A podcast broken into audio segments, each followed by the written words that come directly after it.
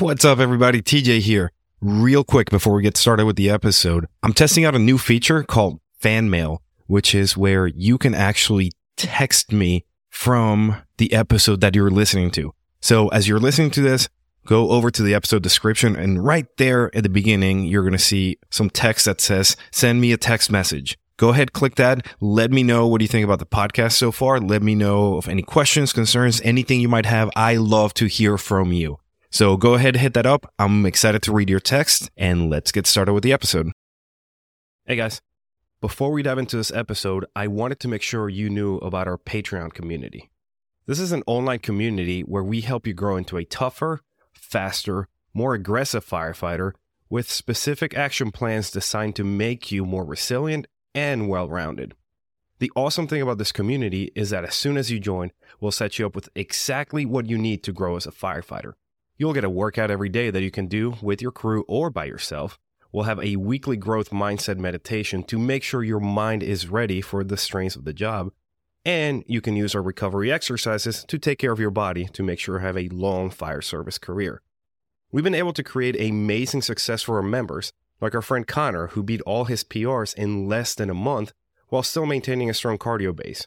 Or Ethan, who gained a new perspective on the fire service while finishing his probationary period and members like Chris, who learn a better way to balance work and life outside the firehouse. To check out the membership and learn more, head over to joinkeepthepromise.com. Again, that's joinkeepthepromise.com. And as a podcast listener, we have a special offer for you. When you sign up for a yearly membership, you get two months free. That's actually the maximum Patreon allows me to give you for free. So have at it.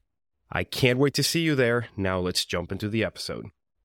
So when somebody new comes in the door and they're wide eyed and they want to ask you a million questions, remember you were that guy at one time. Don't talk about them, don't shun them. That's our next brotherhood. Welcome to the Keep the Promise podcast, where we help build resilient and well rounded firefighters. Hey, everybody, welcome back to the podcast. I'm your host, TJ, and today I have the distinct honor, the pleasure, and the great luck of interviewing a literally good old friend of mine.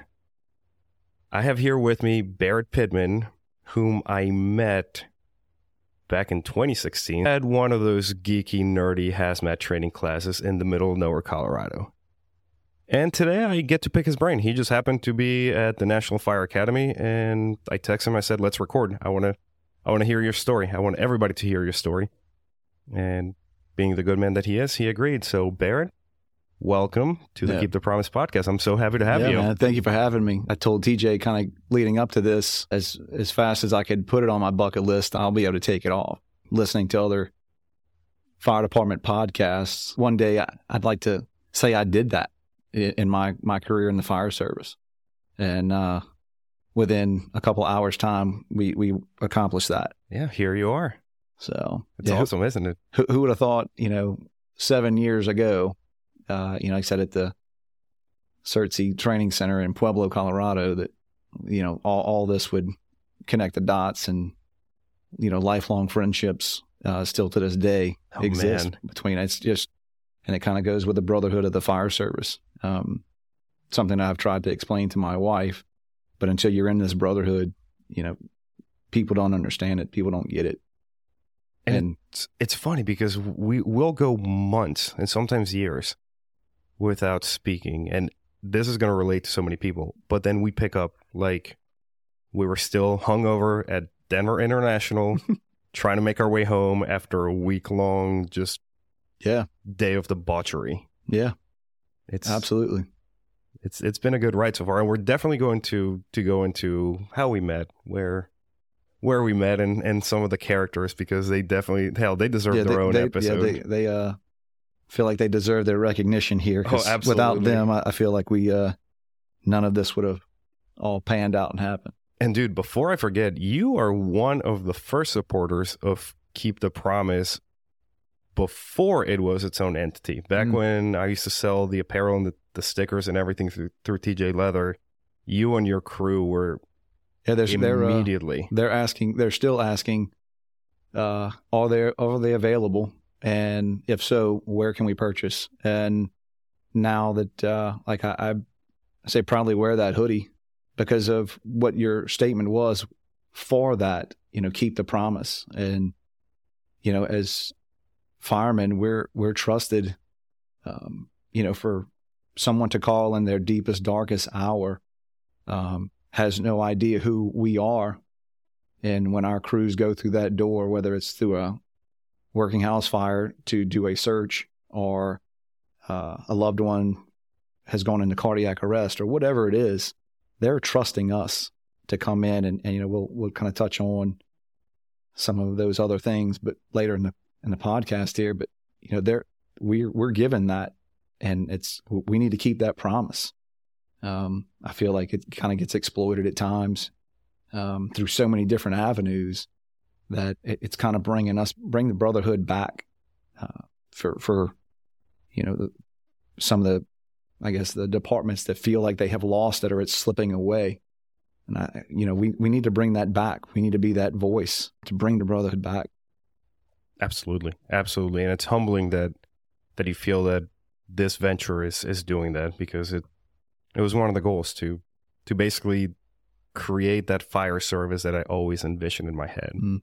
And then going back to your folks that are asking about when all the swag is going to be around, uh, yeah, the online uh, store is going to go live here soon. So they're. Uh, I appreciate said, their patience. I, I, I, protect what I have of of uh, keep the promise just in case. Uh, yeah, you got to put your while, name on it, dude. You know, but I, I, remember that that night when I first found the hoodies on the website, and we went to our crew, um, which you know we'll give them a shout out here in a little bit. But uh, you know, I think we ordered six hoodies that night from from yeah. Keep the Promise, and it's it's I, I, wear it to work, to and from work. Uh, I, I, bought the green. I like to hunt, so it's uh, I've, I've worn it on hunts, and just like I said, I, it's at the Fire Academy now. I wore it here from New Orleans International all the way through Baltimore Airport, through the Fire Academy last night. I got a lot of looks from it, and when I wear it locally to the Mississippi Fire Academy or wherever I'm at, hey, where can I get that? And what is that about? And it's being able, like I said, against sharing that story of, of keep the promise and what it's about. And so it's, it's, it's that advertising for, for us and you. Dude, you're pretty much like the first keep the promise ambassador. This is awesome. this is giving me goosebumps. so you're talking about your crew, right? You're you're yes. kind of hinting as to geographically where you are. Just tell us, like, what? Tell us your story. where where you're from? What do you do? Where you work? I work for the the uh, the formal name of St. Tammany Fire District Number Four. Um, we kind of been rebranded uh, to Mandeville Fire and EMS. Uh, we're just north of New Orleans by about 24 miles. You cross the the causeway, longest bridge in the world of its type. Uh, we have a five station, about 120 employee department, um, four engines, a truck, uh, considered a heavy rescue, uh, five ambulances, and some other support vehicles. And I'm fortunate uh, to work with 10 of probably the, the best men that, you know, that I, I get to work with. Uh, I'm very fortunate for the crew that I have. Uh, my co-captain, you know, we're, we're kind of like the yin and yang. Uh, we, we have a lot of the same beliefs, even though we, we do a lot of things differently. Um, I, I, have to give him some props. Um, and then, you know, just like every other you know fire service, there you you've got the captain, and then we'll go down to the drivers or the operators. Um, those guys, you know, they're our next up and coming. So as an officer, as a captain, um, if I'm not training them to do my job, then I'm failing as a captain. I feel that that's how I believe. I feel that way. That's how I was raised in the fire service. Um, from the two captains that I had, and just you know coming up they made sure that you could do your job and then the job ahead of you.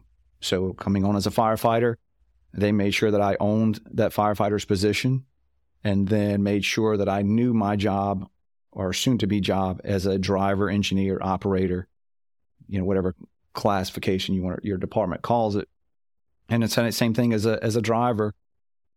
I had influences as, from other officers, like, hey, this is what you need, and and because I wanted to be that officer coming through the fire service, I saw officers that I did not want to be, um, which that can that's going to take us down a whole different path um, to some of the questions.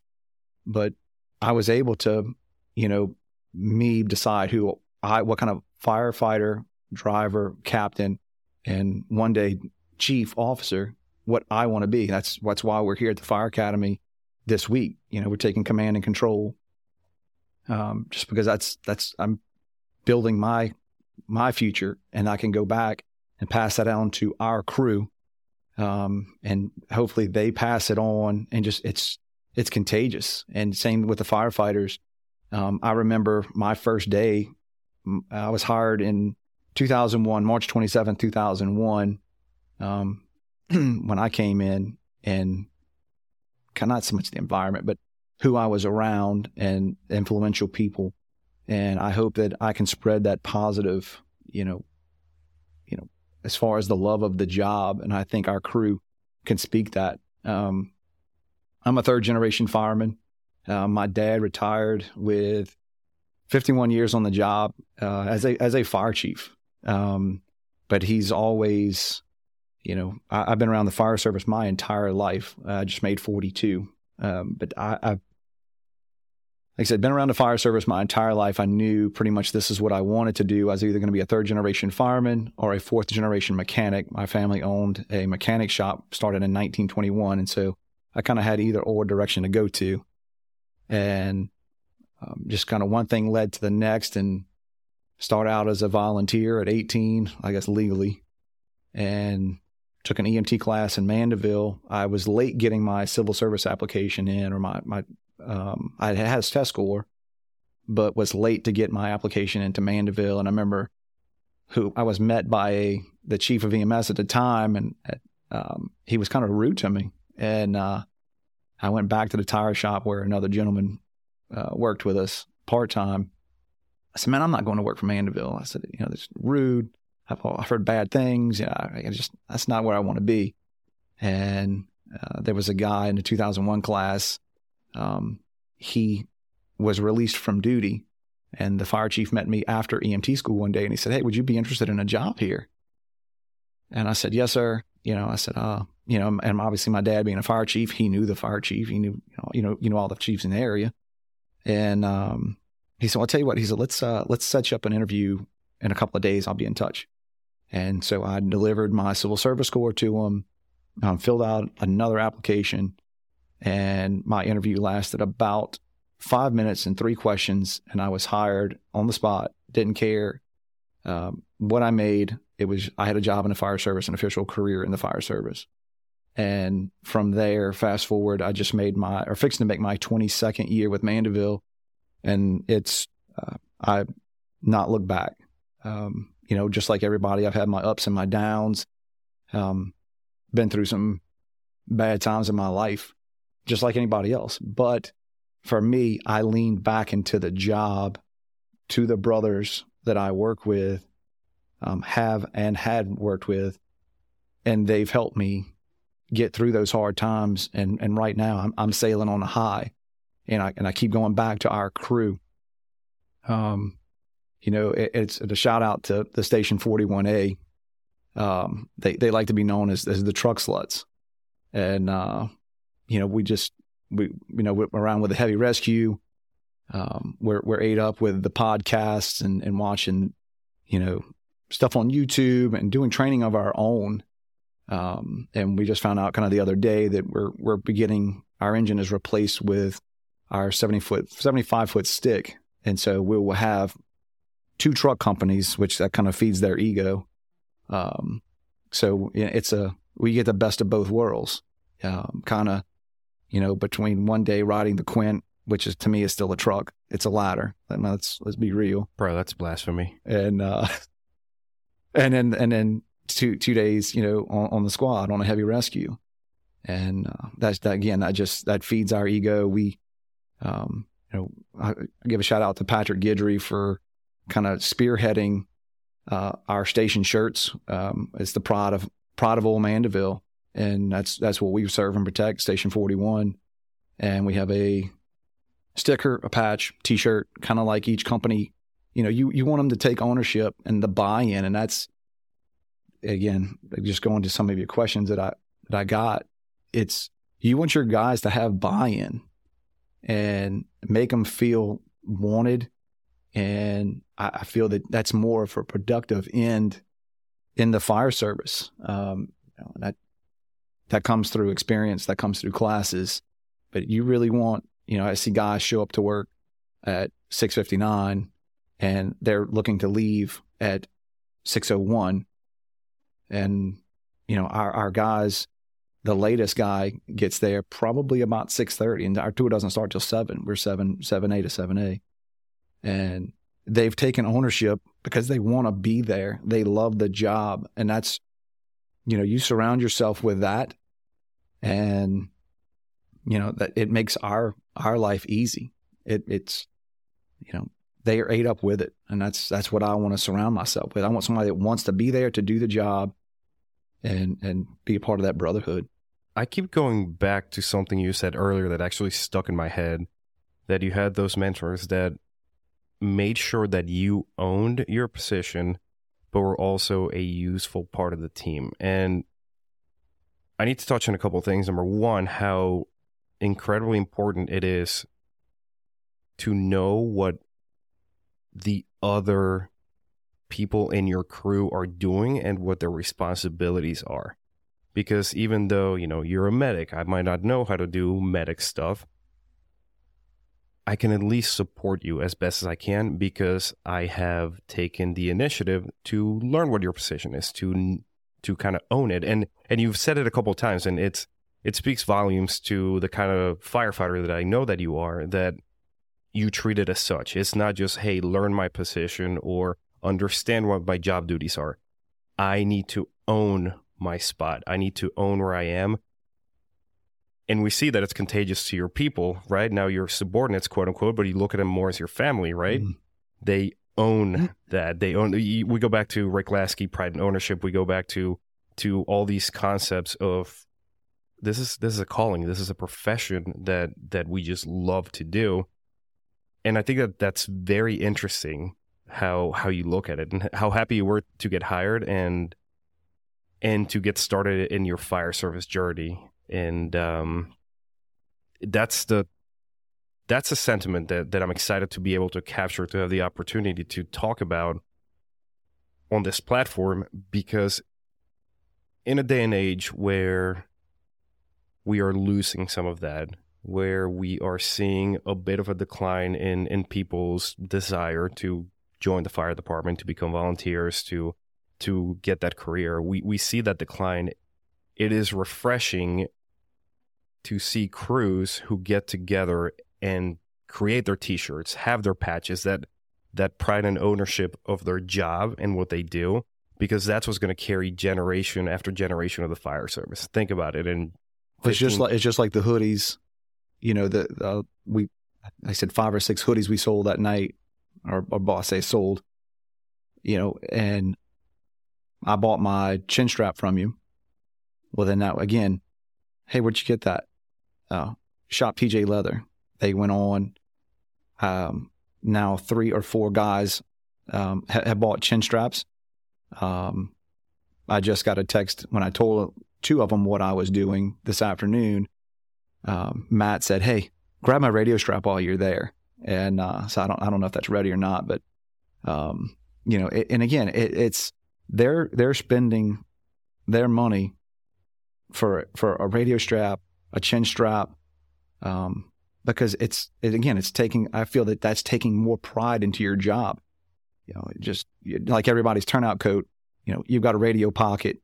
Kind of that's like a standard issue kind of thing. Well, these guys, you know, they thrive on the. They met an FDNY guy in their hazmat chemistry class, and and and it's been and I get it. I was in their shoes too, and still am. Um, you know, but uh, FDNY uses radio straps, and you know it, it's too much to be. And, and I, I agree, but again, it just kind of goes to show for them, they are they're just ate up with it, and So and and on the business end of things, right? It I've always kind of towed that line of whether is it a business dealing with customers or is it a business dealing with firefighters? Because to me that makes a difference, right? I am my own customer pretty much. And it's important to realize that these items are going to go on calls, are going to do things like I want to treat them, the customers, as my crew. And I want to give them the best because, you know, we're not that different from each other. Louisiana, Maryland, Right. West Coast, we're all New Mexico. the same job. New yeah, what up, Gabe? New Mexico. well, that is a perfect segue. So I'll start this, and we kind of have to bounce it off each other. But we met back in it was leading up. There was a week leading up to Memorial Day weekend. Yeah. in beautiful Pueblo, Colorado. Yeah. where you and I were for SERTC's. What was it? Highway Emergency Response Special. Ooh, Yeah. I still remember that. Hers. Hers. That was, that was a wonderful class, right? Yeah. When- and what what were you trying to learn at that point, right? We were doing So I think we were, you know, like you said at best, we were all part of that that technical hazmat geek side of us, uh, which is a whole different world in the fire service. Um, and I forgot how I even found out about hers. I think one of my coworkers had gone, and he knows my love of of not so much all things hazmat, but definitely technical and technical rescue. He said, "Man, you really got to go take this hers class."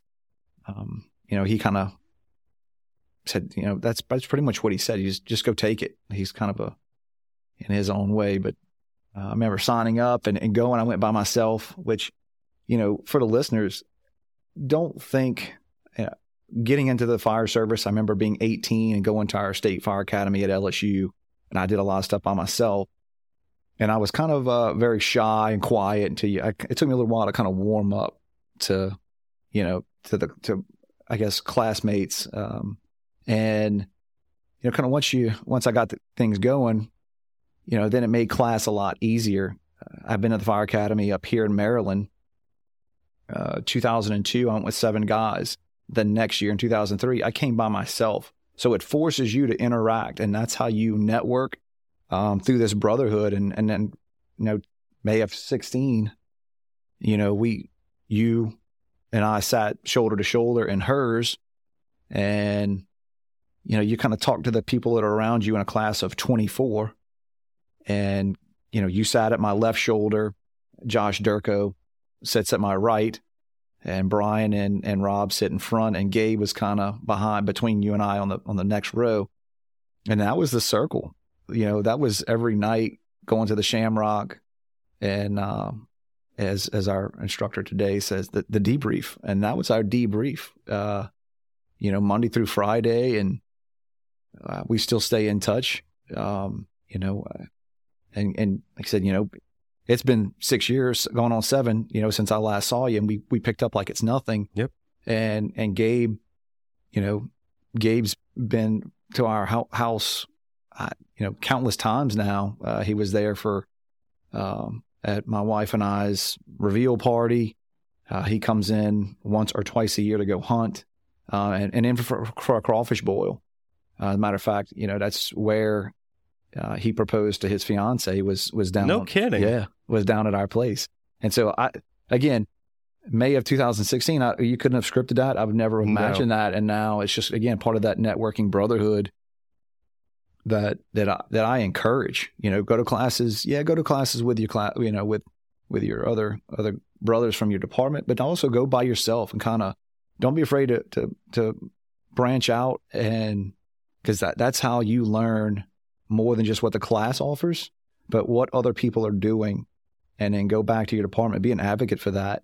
You know, kind of we talked about the mental health thing earlier um, before we before we went on, and it, it's you know from listening to you know previous podcasts and and being able to be a voice in that, uh, there's no doubt that that our career needs that, and um, so it, it again it's just that networking, Yeah. something you can just hear, uh, you know, whether you're whether you're sharing beers after class or whatever it is, um, you know, you, you learn more than just what you came to learn in a class.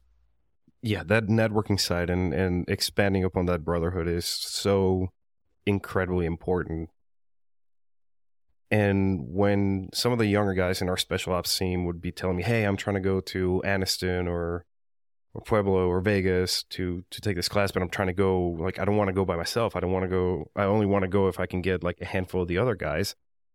I'd say the same thing you said. I'm like, dude, just just go. Hmm. Just you have number one, you have complete control of what image you project of your department, so you can make them look amazing. But most importantly, you are forced to interact with the other folks in those classes, and you end up with lifelong friendships. I mean, after we left Pueblo, like a couple weeks later, I ended up in in Mercury for the the Rad Nuke class.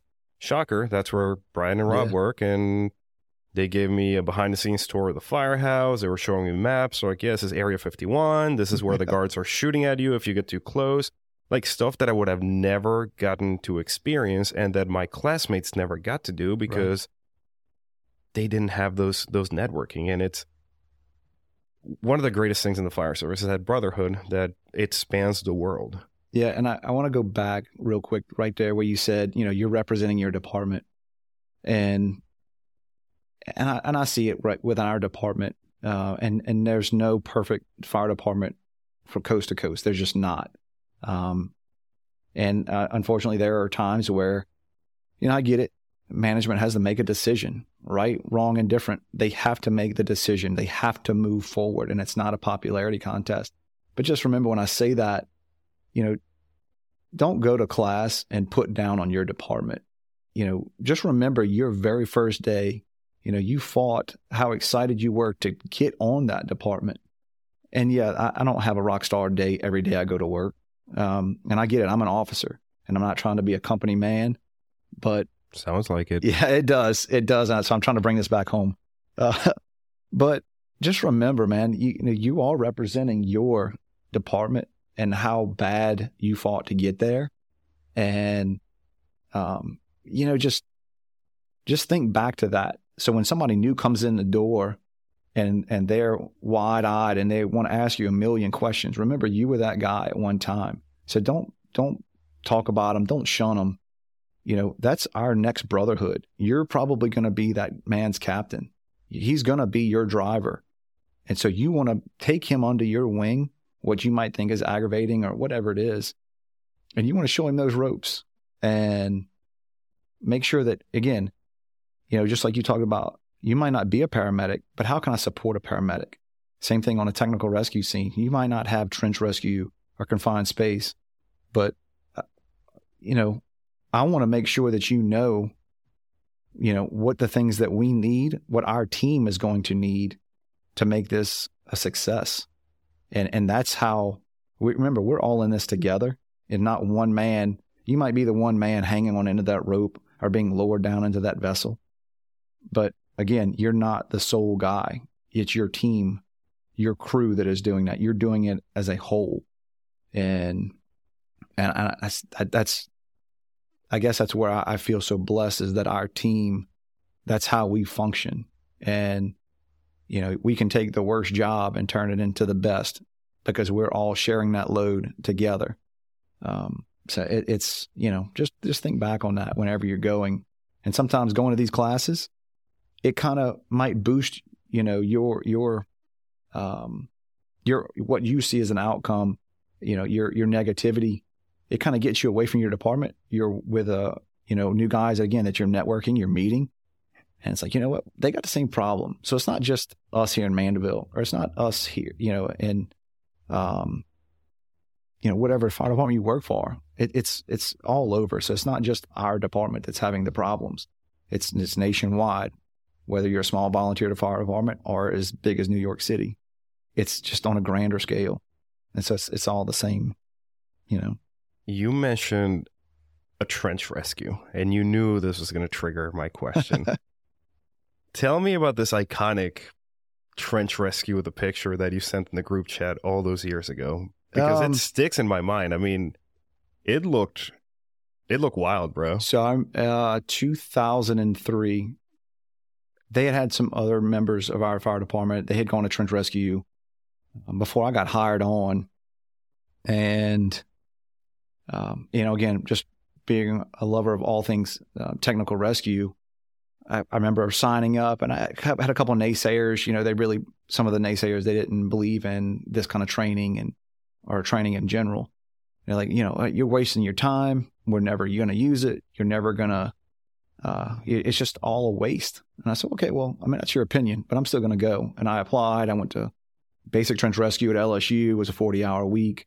And again, just how networking works. Um, shortly thereafter that class, I had a job interview or a job offer from them to work uh, for LSU as an adjunct rescue instructor. Um, but so I, I, took basic trench rescue.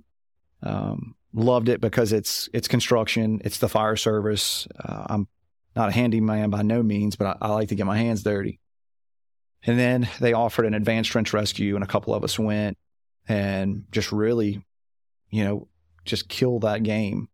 Um, in 2005, right before Katrina came through, uh, down especially in our in our first due district, they were redoing a two lane road, making it a five lane highway, and there was some massive um, drainage work, road work being done. We were able to say, "Hey, look, we approached the construction company, which asked not to be identified. Um, they donated some money towards the fire department. We bought equipment. We put it on our rig. Still had the naysayers. We're never going to use this. We're never going to use it. Y'all just you're wasting time, money, effort. Um, I just gotten back from the FDNY uh, medical specialist conference, and we did some. We talked about crush syndrome and treatment, and a lot. It just how everything just kind of flowed right here. And within about a week or two, um, I was off duty, and uh, one of my good friends, he's a district chief now. He was the captain on the rescue squad for the day, and he called and he said, "Hey, there's a trench collapse in Madisonville. I, I need you to come." And so I kind of um, quickly shifted gears. Uh, I called my dad, you know, like I said, fire chief at the time. Um, we used his truck to get me there pretty quick. And on the way there, I started making phone calls to other members um, that that I knew had the training and were competent in this type of work. And you know, we, again, going back to if your if your crews don't know or don't have the certification or the training, at least let them know the equipment that they need and so he was um, this again. We were running mutual aid to this call from Mandeville. So we had an ambulance, a chief, a district chief, in our heavy rescue, which we carry uh, four FinForm panels and a pretty extensive array of the Paratech Gray struts and walk pads and everything you need to, to initiate, you know, a two panel set to get started. And so I got there and quickly, you know, put my harness on and I asked the chief, or I asked the, the district chief that was somewhat running the show, um, but more or less my friend on the on the rescue. I said, "Hey," I said, "What do you need?" He said, "We we need to move." He said, "One guy's there's two guys in a trench. One guy's pinned from the waist down, and the other guy is probably dead." And so uh, they had already had one panel set. We had set a second panel. Um, I got down in there. Um, I established um, his IVs, and I was calling for equipment. And again, it's part of our, you know, the fire service is you don't think, you know, just one direction. You, you need to, you know, be able to think outside of the box, especially when you get into tech rescue. And so I'm calling for a lot of things, and like he's in cardiac. I was calling for an AED, and I knew our our AED on rescue has a two lead where I can look at, you know, look at his heart because there's some certain things that I'm looking for for crush syndrome, like you know as far as treatment paths. And I said, hey, I said, I need an AED, a roll of duct tape, and and two large bore IV setups. And like he's going into cardiac arrest. No, no, just just give me the stuff. Like let's relax. And um, the guy was bent. He he was facing away from me.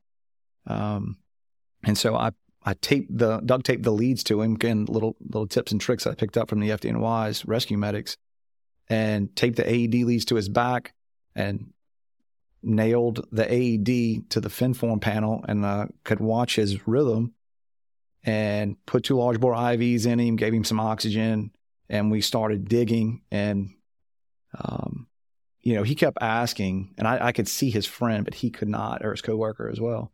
And he kept asking me, you know, what about my friend? What about my friend? And I said, look, let, let's let's focus on getting you out right now. Um, and it took us a little while. We I rotated through, you know, I, I dug and dug and dug, and finally they said, look, you you got to come out. Like we, you know, we, we had to start a work cycle. And so I came. They pulled me out. They put another crew in, and they kept digging and kept digging and kept digging. And I rotated back in, and he just again he kept asking, and so I'm now like I didn't want to tell him that his friend is deceased because I, I, at that point I feel like he's just like going to give up himself. And so um, I started talking to him, and he's like, "Man, I just I want to see my baby born. I want to see my baby born." And I said, "All right." So I said, "Now we really we we can't let this thing go south." I said, "We we whatever it is, we we have to get this man out of this hole, and he needs to be able to see his baby born." That's that's all I kept. You know, that was that's all was worried about. Uh, obviously, other than staying alive. And we we finally got him dug out. We we lowered the Stokes basket down on the uh, ground ladder and laced him in the basket. Well, I kind of I went up ahead of him to kind of guide the basket up the beams, and when he I kind of straddled the somewhat straddled the ladder, and when he got well, almost we got almost face to face, and I said, "Hey man," I said, "You're gonna see your baby born." And dude, he just started crying, and I said, "I'll, I'll never forget that. Like that was."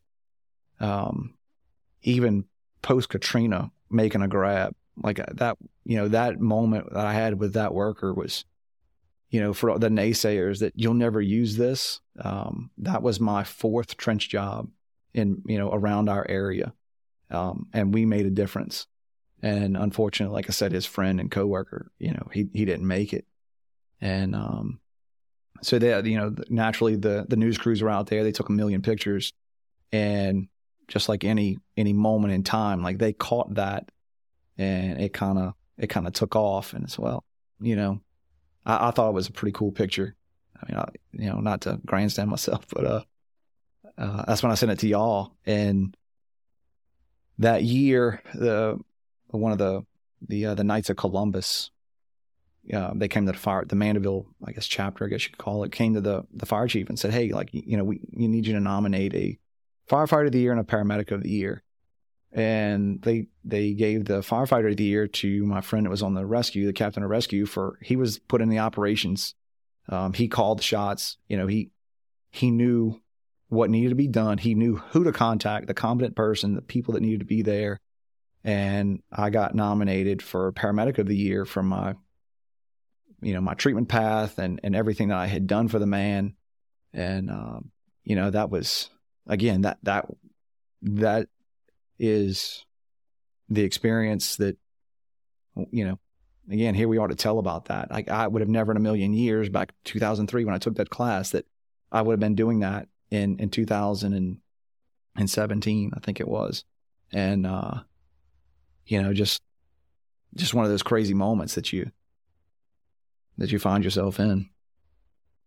It's so awesome that you get to share that experience because seeing the picture, obviously it didn't capture everything that went down, but if you pay enough attention to those little things, you start realizing just how complex that incident was and how filthy and exhausting it must have been. And I mean, I, mentally, physically, um, you know, I'm from Louisiana, so it's uh, you know, I think it was 90 degrees with a probably 100% humidity, which that's a different heat and all its, you know, and all its own.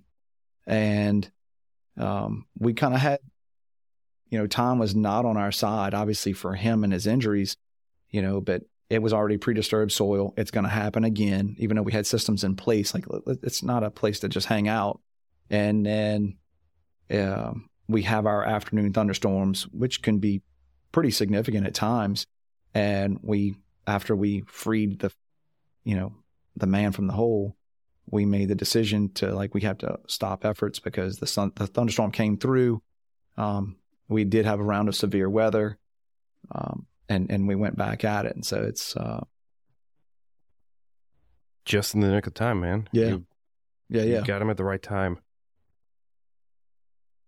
lots of highs and lows on that call, on that incident, how do you recover from those? What's what's your Um, treatment plan, if you will, for yourself?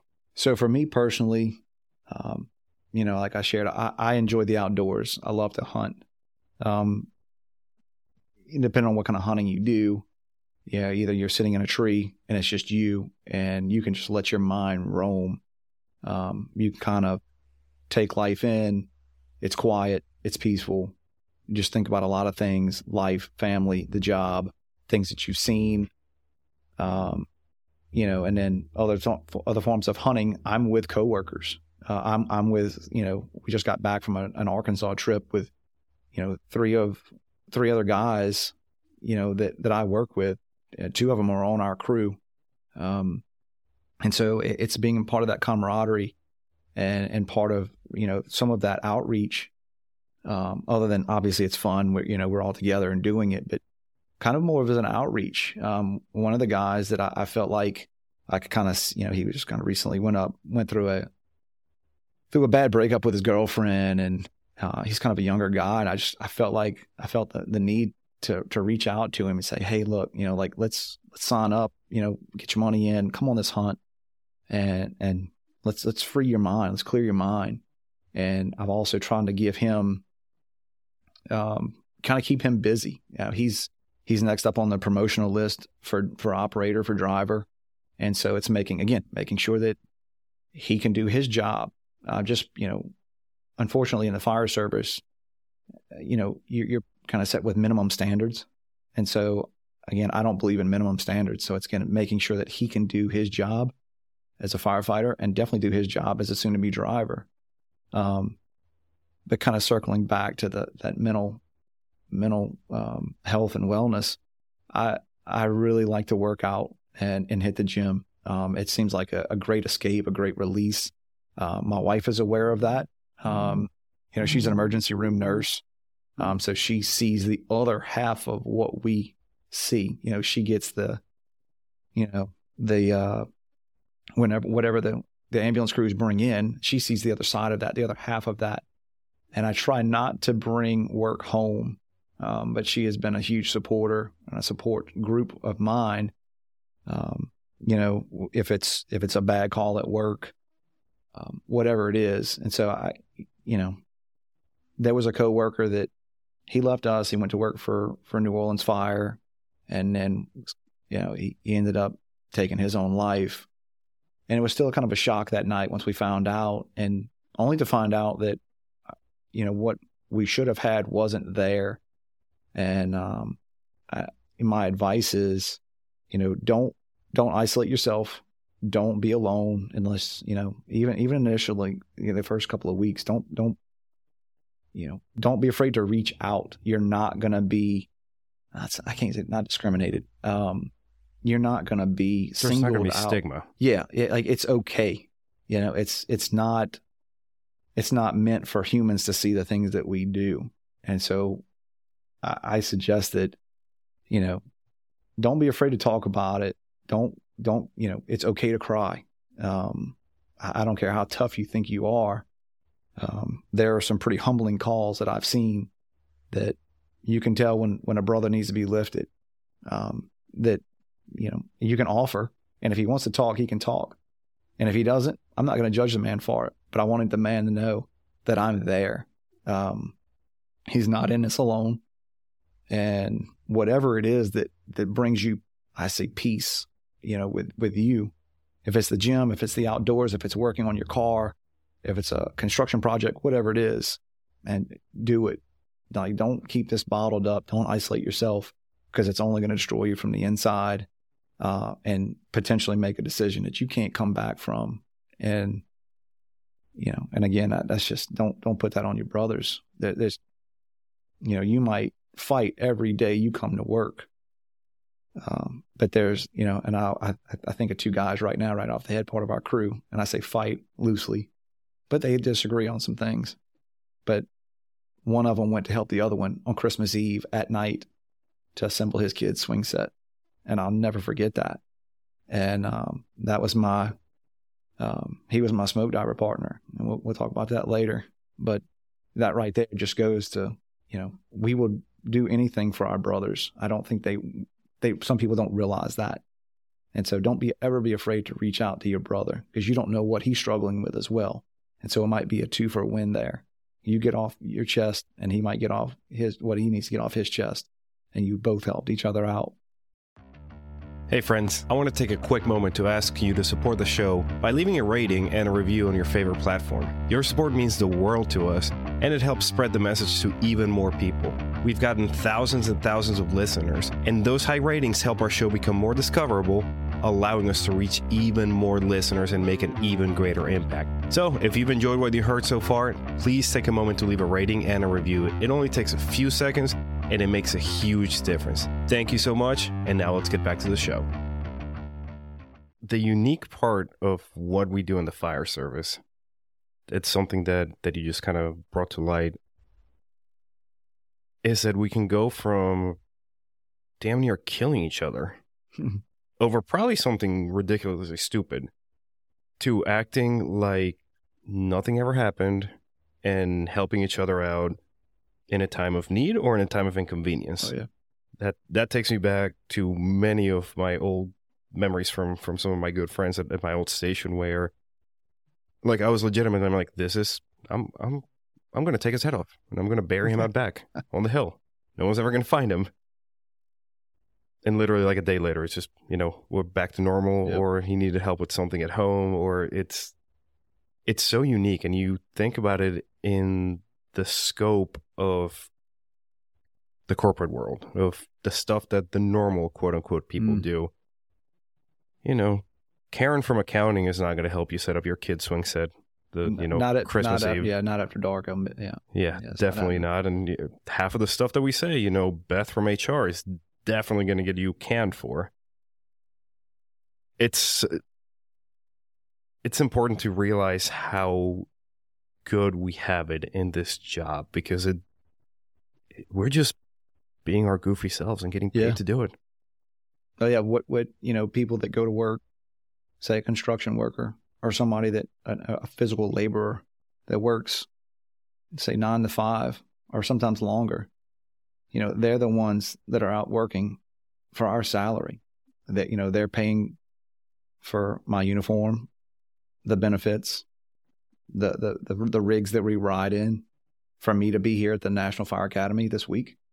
You know, it's we we kind of sometimes not say forget who we serve, but you know we we kind of forget that like it's almost like a, not a surreal moment, but um, you know it's It's important to realize that that we're here for them. Yeah. And that everything revolves around them ultimately. yeah, and and I some of the trend in the fire service, I feel like at times we we often forget who we who we there what are we there for and who we are you know we to serve them um you know and that's it's keeping that not forgetting that it's keeping that promise. Just just like it just like the logo says you know i keep going back to that. And by you putting that on there with that logo is i mean it's huge. It, it's keep the promise and on so many different levels.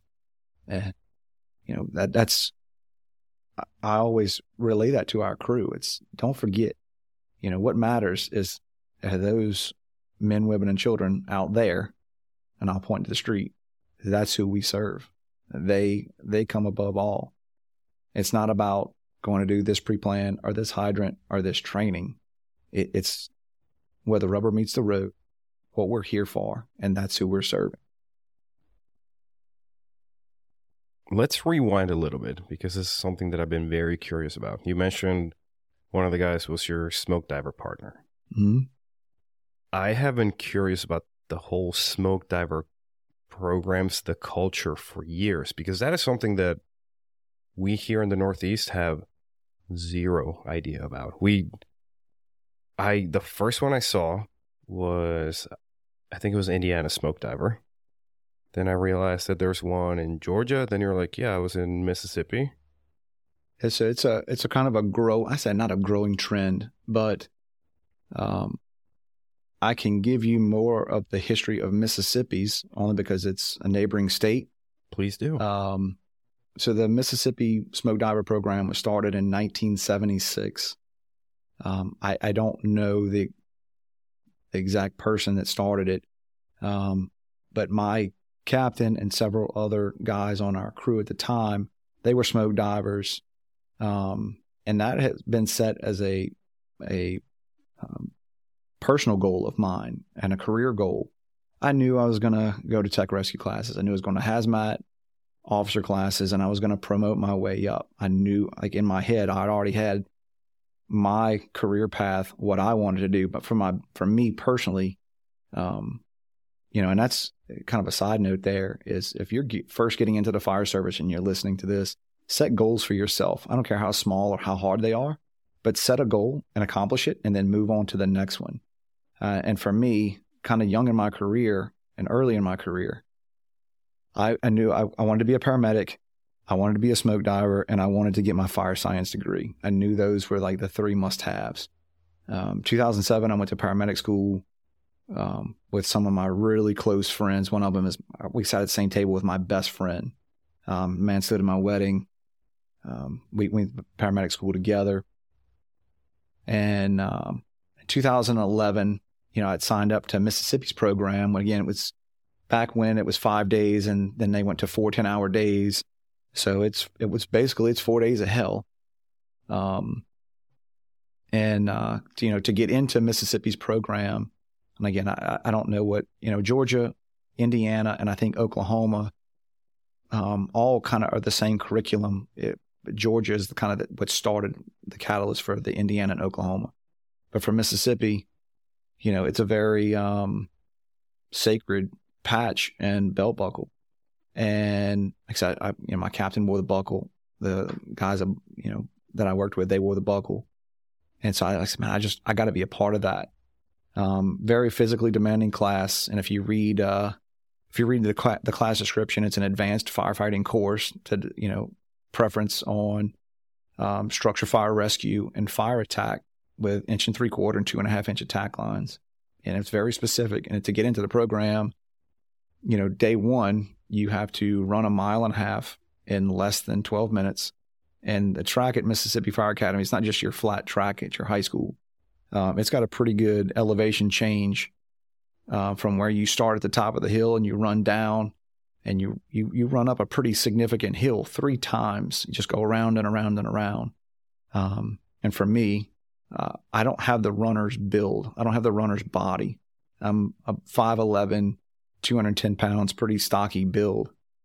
Um, so I had to kind of get into running shape. When I say kind of, I had to get into running shape.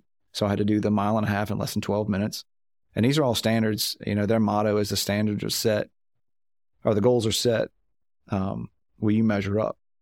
So you had to do the mile and a half. You had to do seven straight arm pull ups. Had to be perfect. 25 push ups, 45 sit ups, um, carry two interlocking sections of three inch up five stories and back down, and then walk a balance beam. And that was just your buy in. Um, you know, people are, are even unsuccessful on the pull ups, the run, but it's listed in the course description. You know what you have to do. So I trained for nine months to go. Um, I overcame when I first got into the fire service, I was pretty heavy. And at my peak in 2005, I weighed 296 pounds. When I went to smoke divers, I was 196 pounds and no question could do the physical assessment to get into the program. Um, uh, I had been training. I really didn't know who my partner was going to be. And about three or four weeks out, um, I got a phone call from my training chief and, and another smoke diver and um, captain that at our same house. He said, "Hey man," he said, um, "You know, we we had a, we have an opening. You're the next. You're the next guy that we think can go. You know, you should go to smoke divers." And it's a pretty nerve wracking class, and as in it's a mental. You know, it's a very mental class. It's probably more mental than physical, but it's just as physical. Don't don't get me wrong. And uh, I, am like, man, I don't know. I, you know, even I've been training for nine months and can do 10 pull ups and, and run a mile and a half and, and 10 30. I just, again, I didn't feel like I was ready. And they, they pushed me to go.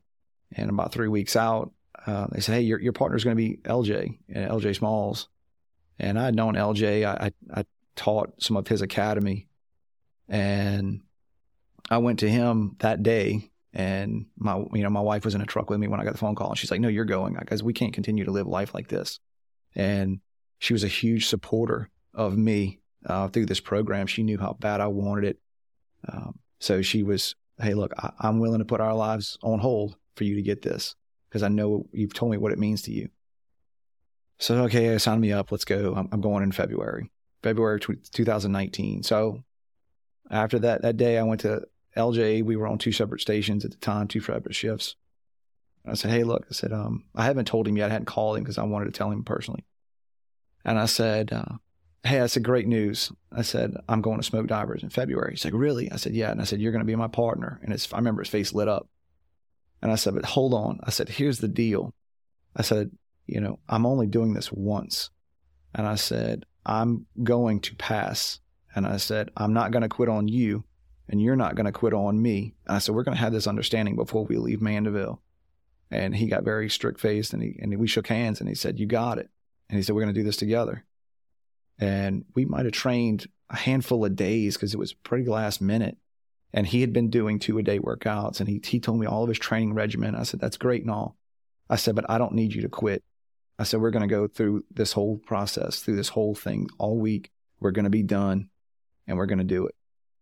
And, uh, and there were two other guys, you know, poor guy, you know, another guy, he was on his third attempt. Um, first day, first time he went, he, he, he passed out. They drug him out of the building. Second class, he went, he let the nerves get the best of him he quit the third day. You know, he went with our third time. He went with our class, and again, he had to be medicaled out of the class.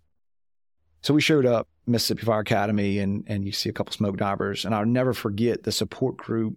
And again, talks about that brotherhood, the support group from Mandeville that was there for us, and and we went Sunday, kind of like a little orientation. And I remember Chad, uh, instructor Chad DiMartino at the time, they call him, you know, everybody called him Tina. But again, to be formal, it was instructor DiMartino because I didn't know Chad at the time. And I didn't know any of those guys. It was my first time being on this campus. And I was in awe of the Mississippi Fire Academy's campus. And you think Mississippi, backwoods, rednecks. That's totally not the case. Um, very squared away fire academy, very squared away campus, curriculum, the whole nine. And so Chad was looking to like ease some anxiety of the smoke diver program because it has only about a 20% pass rate. And our class started with 24 and only five of us passed. Um, so he, you know, he had did orientation. He had smoke divers come and talk, and then Monday morning, you know, we went in, and everybody's you could hear a pin drop because it's a very nerve wracking class, but probably one of my top three classes in my entire fire service career. And I've been in fire service for 24 years. And I remember instructor Russell McCullough came in, and he had this very stoic face, and he had his clipboard, and he was a coordinator, and he introduced himself, didn't crack a smile. He explained how the week was going to go. And uh, he said, all right. He looked at the clock. He said, it's 720. He said, in one minute, he said, each of you, he said, one at a time, you'll exit the exit that door. He said, you're going to come out and meet me by the pull-up bar. He said, every minute on the minute until everyone clears the classroom, you're going to come, you know, come out one at a time. And so I, I was kind of like the back two thirds of the class, and I knew I, pull-ups were my nemesis. Um, we talked about 2011. I signed up, never could get past the fifth pull-up, so I had to I say cowardly withdraw my application. And now this was my shot at it in 2019. So I remember going out there, my palms were sweaty. Not not to sound like an Eminem song, but uh, he was sitting there very stoic. He said, "Name," and I said, "Pittman Barrett." He said, "I I will need seven palms away chin ups. Your chin must clear the bar. Begin when ready." So I remember jumping up there and said, "Here we go, Barrett. Like this is it. Like this is this is your shot." And the first three, four pull ups, it came super easy. I'm like, man, this is it. I was on a high and I did my seven pull ups and wow, that, I got it. And he said, go down, run, jog down the hill. You'll meet instructor Cook. He'll put you through your next assessment. So I jogged down the hill just thinking, I got one out of the way. So I went, I, I met instructor Ross Cook, which you made a chin strap for him. He doesn't know yet. And uh, so he, he said, uh, he was a little more laid back. He said, all right, man. He said, look, you're going to walk this balance beam, pick up the hose, come back, set it down, move you on along. We knocked down the balance beam, went to another instructor, push ups, sit ups, boom, did the run. Um, everything was set. I'm now I'm officially in Mississippi Smoke Divers class for 2019. Uh, you know, from that point on, you had to wear your mask, you had to tie your Swiss seat, and you had to wear your Swiss seat, Swiss seat with a carabiner and figure eight, and you jingled everywhere. And every time you came in and out of the certain door, you had to do seven pull ups every time you came in and out of it. Um, so that Monday afternoon, uh, they really shifted gears, and you had five attempts. You had four evolutions, each carried five attempts.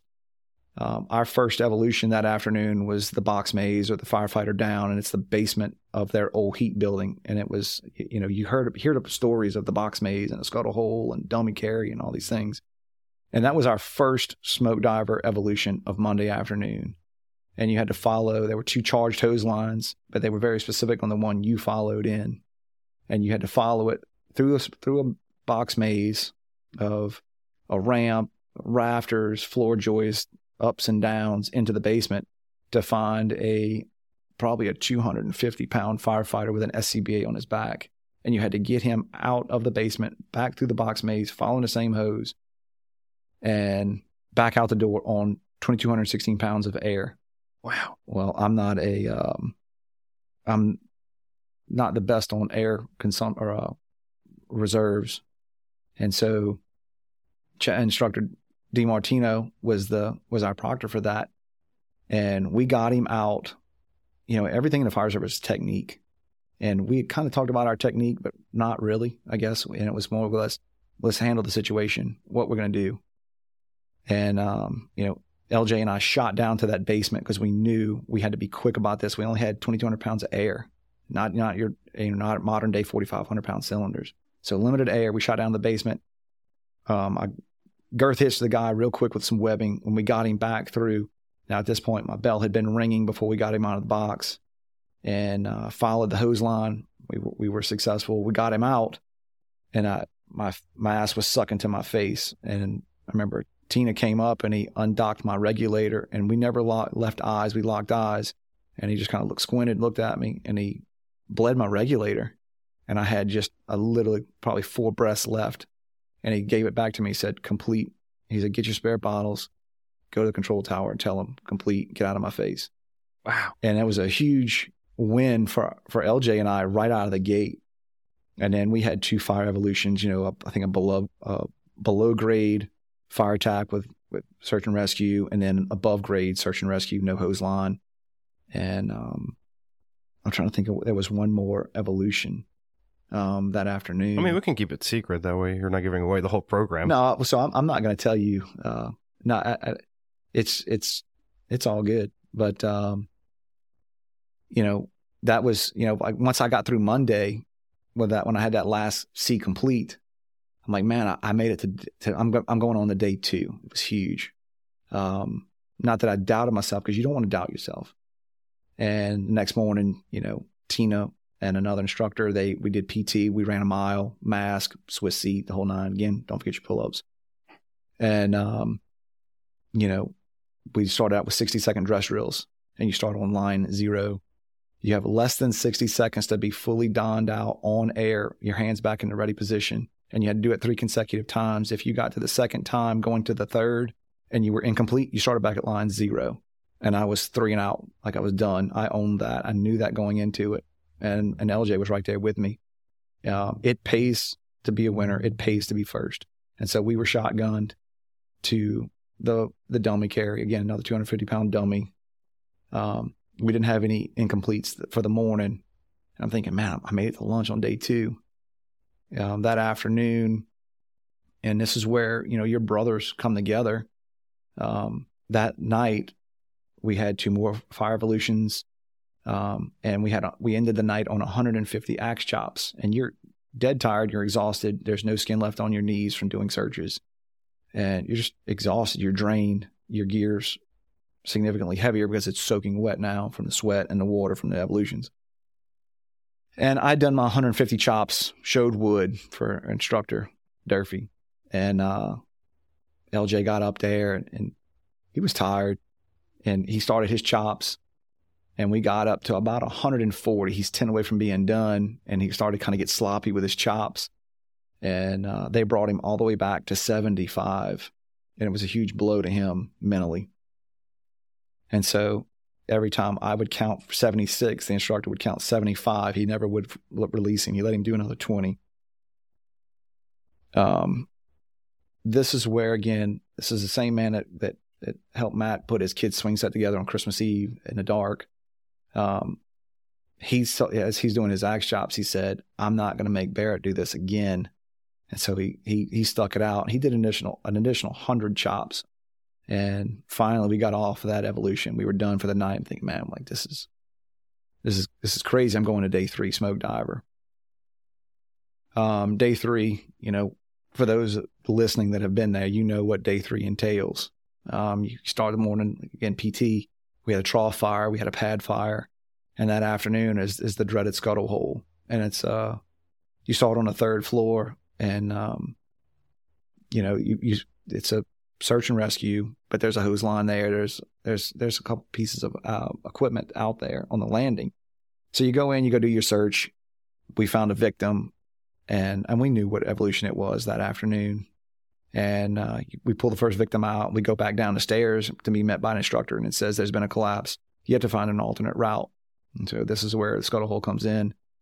And um, I remember throwing the the lid to the scuttle hole and looking down, and they had every fire prop raging in that building. It looked like the pits of hell. And so we shot the roof ladder down there and descended, you know, into God knows how many degrees. And um, you know, we did our search and we found another victim, got him up through. Now at this point, my bell started to ring.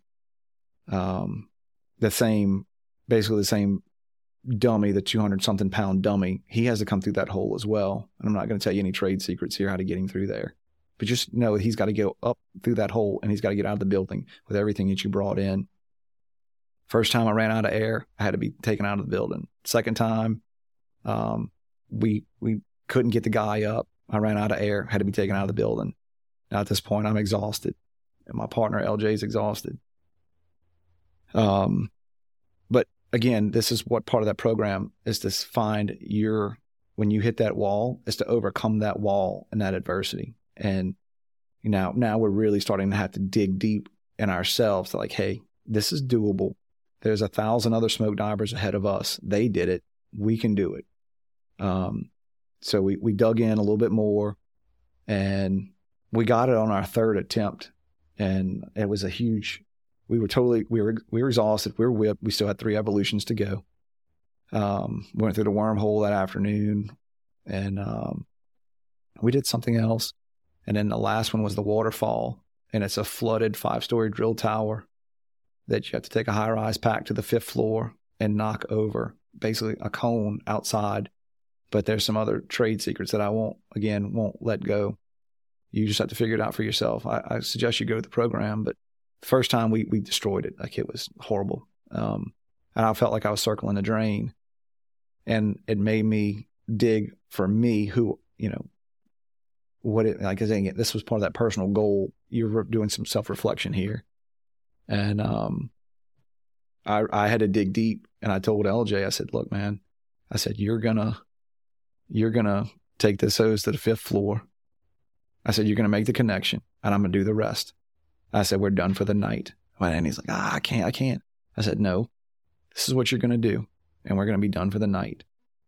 And we finished with four minutes. You had to do it in less than five minutes. We finished at 453. And as tired and as dead as we were when we were done, I just had this, this, um, moving experience that um, I'll, I'll, never forget. And all of a sudden, I've, I had this newfound energy.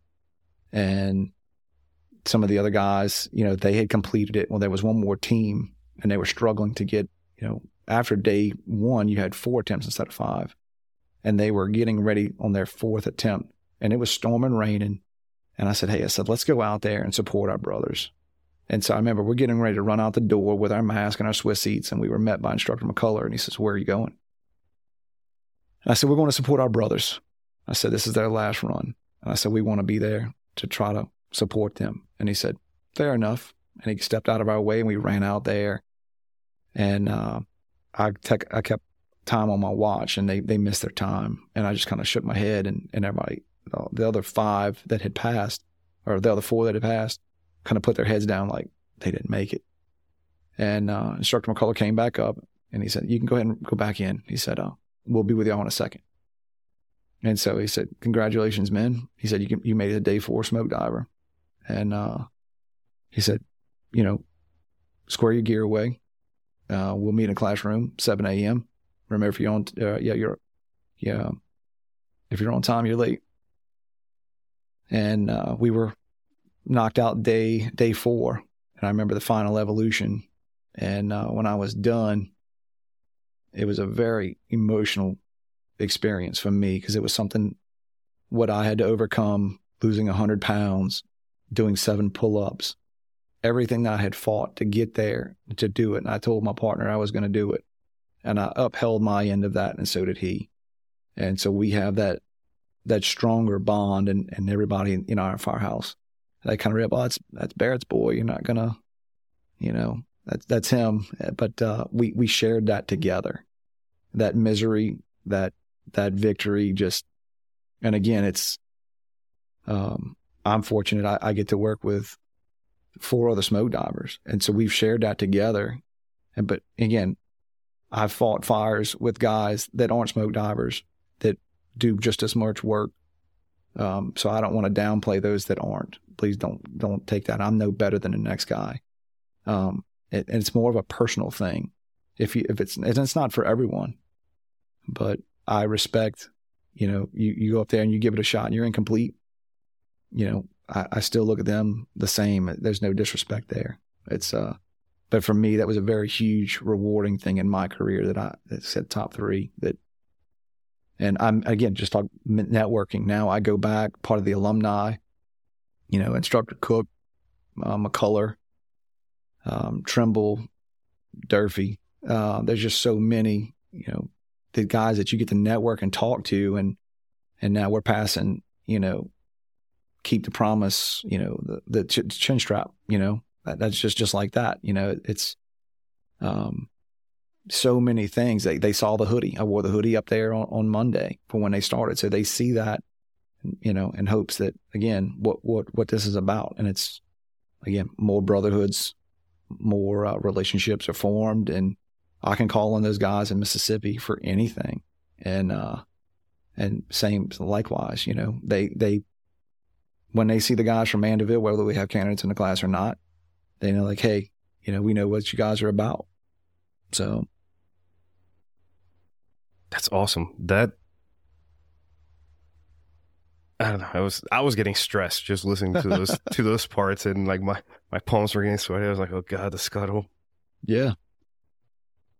What changes did you see in your everyday life and and at work after coming out as a smoke diver? I mean, you talk about that transformation from who you were like a decade prior to all all the effort you you had to put in. What was day one after being a, after becoming a smoke diver? What was that like? What what changes took place? Like did was it a whole new person? Were you just like, cool, I got a little diploma and a, and a patch and and I get to brag and or um so I mean, for me, I try to stay pretty low key. Um, I didn't really even know if you, you know, I'm wearing a smoke diver hoodie now, but it was to stay humble. Like I said, I, I'm no different. I'm no better than, you know, than the next guy that doesn't have it. Um, but I knew after completing that training that how I should search a building, how I should advance a hose line. I know that I can push myself personally. I, I've been tested. I've hit my wall and I climbed over that wall and I know that it can be accomplished. And, and that's where you, you really, again, digging back, you know, into yourself. It's easy to quit and throw up your hands. And, you know, and I get it. If, if, if the, the program's not for you, it's not for you.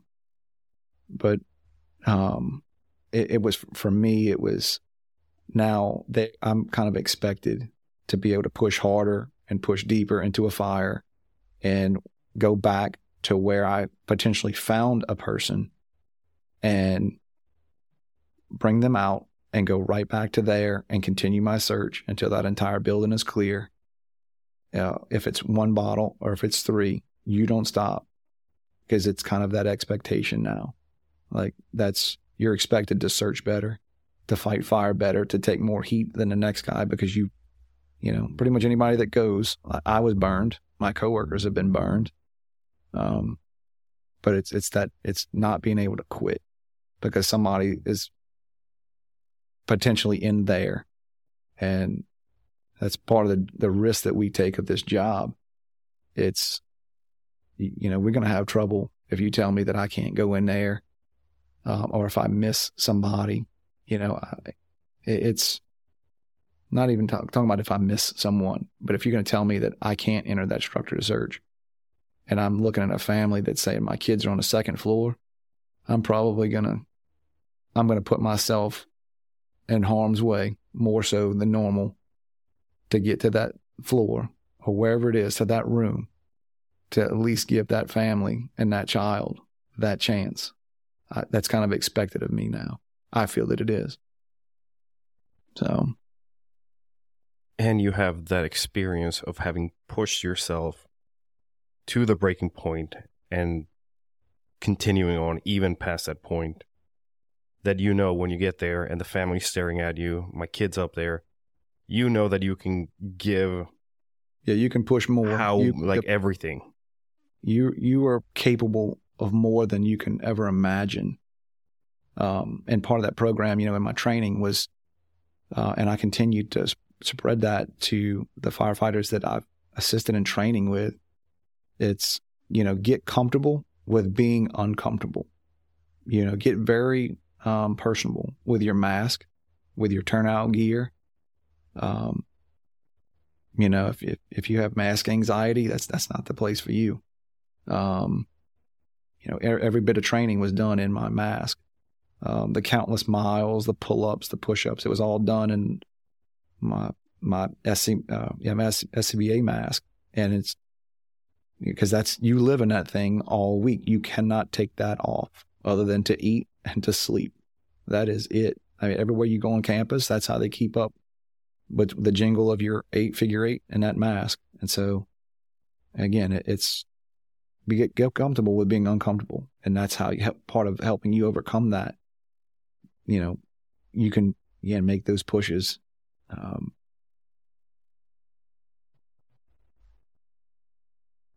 I dig it. I dig it. Like that mental aspect of being able to push so much and still being able to to continue the mission is critical. Because echoing what you say, uh, it's important to repeat that we are capable of so much more than we think. And the only way we can figure out how far we can go is to push that envelope and to push to that breaking point and figure out what the breaking point is you might think that, you know, sucking down all 2216 is going to be a breaking point. You find out that you still have four breaths in, hmm. that you can go, you can go more. Now you know in the back of your mind. Now they give you a 4500 psi cylinder. You're golden, right? You're set for life. Yeah, you know, and it's it's funny as that class teaches you how to push to your breaking point. Um, a couple other classes down the road, uh, we went to First, which is another Mississippi offered class. It's a firefighter intervention rescue survival techniques, and basically it's basically it's it's now your it's RIT training, and uh, which kind of opened our eyes to that. And I went with another smoke diver, and for everything that they were teaching us, it's like wait a minute, we're scratching our head. Like you just taught us to push to our max, to push our breaking point. Like let's get the last little bit of air out of that 2216. But now you're telling me when my bell gets all goes off that I need to exit the structure. And he's like, yeah, we can't really uh, can't really explain that, but just just go with this. Just, just trust us on this. And I said, I, I got it. And um, you know, again, just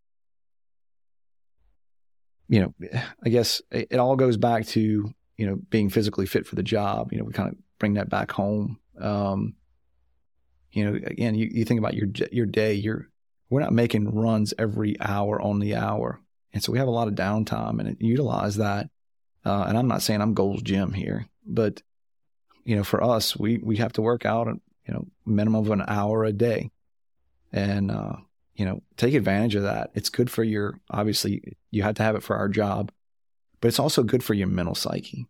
You know, you know whether you're running outside, you run on a treadmill or stairmaster, weights, CrossFit, whatever it is that you want to do, do something.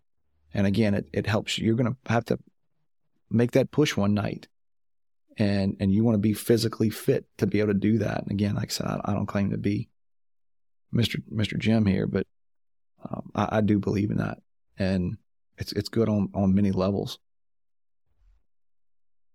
All right, now that we're starting to wrap up, what's the future hold for Mister Pittman? Um, so I I just recently finished my fire science degree again. That was some um, at the time, or right now, I'm currently uh, 100% on my personal and career goals. So it's time to set some new ones.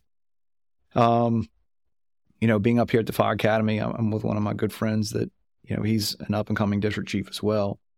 And uh, we're we're tackling this whole command and control series.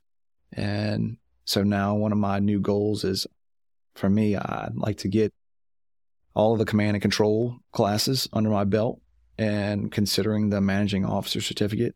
Um, at uh, you know at the fire academy here. Um, hope to take the district chief's test in about a year or so. Uh, even though I I said I'm completely content with retiring in the right front seat. I like to be a work. I consider myself as a working officer. Um, you know, I love being a captain. Uh, I love the guys that I get to work with, you know, again, shout out to 41A. Um, those guys, they make my job easy. They make it hard. Let, let's no mistake about that. But uh, I'm getting pressure from a lot of people to be a district chief now. Um, and so that's something I've really started to look at. You know, like I said, my dad retired with 51 years as a chief. My grandfather was a chief. Um, I don't, right now, as I sit here in your studio, I, I don't necessarily see fire chief on my horizon or even down the road. Um, but to be a chief officer now is really kind of starting to, like, you know, I, I feel that that should be my next move in the fire service. Um, so it's it's taking those classes, preparing myself to be a district chief, and um, which I, you know, and pass on, hopefully my um, my beliefs, uh, my training, um, to to the younger guys, to the next generation, that next tier. It's it's making sure that you know Chris and Matt and LJ and, and Casey can be captains one day, and then Alex and the two Patricks and Chris can be operators, and and so on and so on. It's passing all that down and and you know helping Neil out, who's who's the, the, now the number one man on the district chief's list. It, it's helping him you know, surrounding, you know, surrounding myself with with people that want to be successful, and then also me surrounding, you know, those leaders to make them successful, and that's that's that's what you can you know. To pass that on is is to, you know, I'm no good if I don't pass on what I know, and that's something that you know, teaching at our at our fire academy back home you know, they we always ask, you know, like how many years you have on the job, and and were you forced to be here, or did you volunteer to be here? And it's like, oh, I was forced to be here. I, I'm forced to take this class. It's okay. You know, part of our job as as senior members of the department and instructors is to make them want to change that thought. Say, you know what, man, these guys really put on a hell of a class for vehicle extrication and rope rescue and and Swiftwater Tech or whatever it is that we're doing, I want to change their demeanor. I want to change their mind and say, and and we have uh, for the most part, guys come and, and thanked us a hundred times over. Like, man, we were a little hesitant for taking this class for to be in a home taught class, and but you guys killed it, and uh, and that just that makes me feel good as a fire officer, as a firefighter in general, you know, and, and being able to just pass that on. And because one day I'm not going to be there. I'm not going to be in that trench. I'm not going to be on that vehicle rescue scene or in that fire.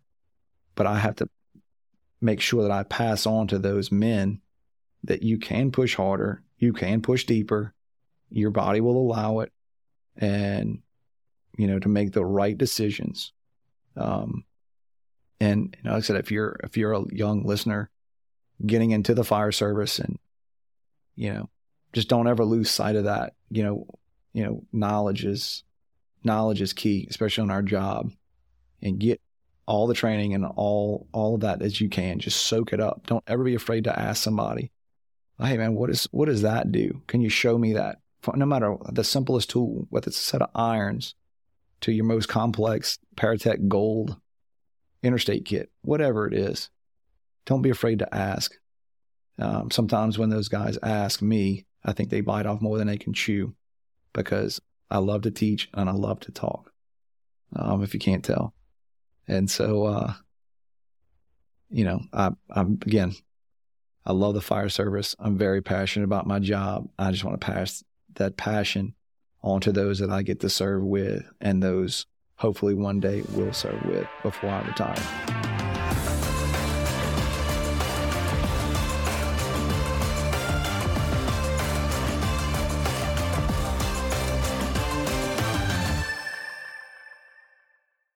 Hey everyone, it's TJ here from Keep the Promise. As you know, this podcast is all about helping firefighters become more resilient and well rounded so that they can be a force for good within their fire department and their community. But today, I want to talk to you about something that's just as important, and that is supporting firefighters who are going through tough times. When one of our fellow firefighters is off work because they have to go to the Center for Excellence, they have to go to rehab, they have mental health issues, or they have other health issues, it really takes away their support system and it wreaks havoc on their finances and their family's finances. And many times, these brothers and sisters are left to struggle alone, away from their support system and the people who love them without the resources they need to recover. That's why I'm setting a bold new goal.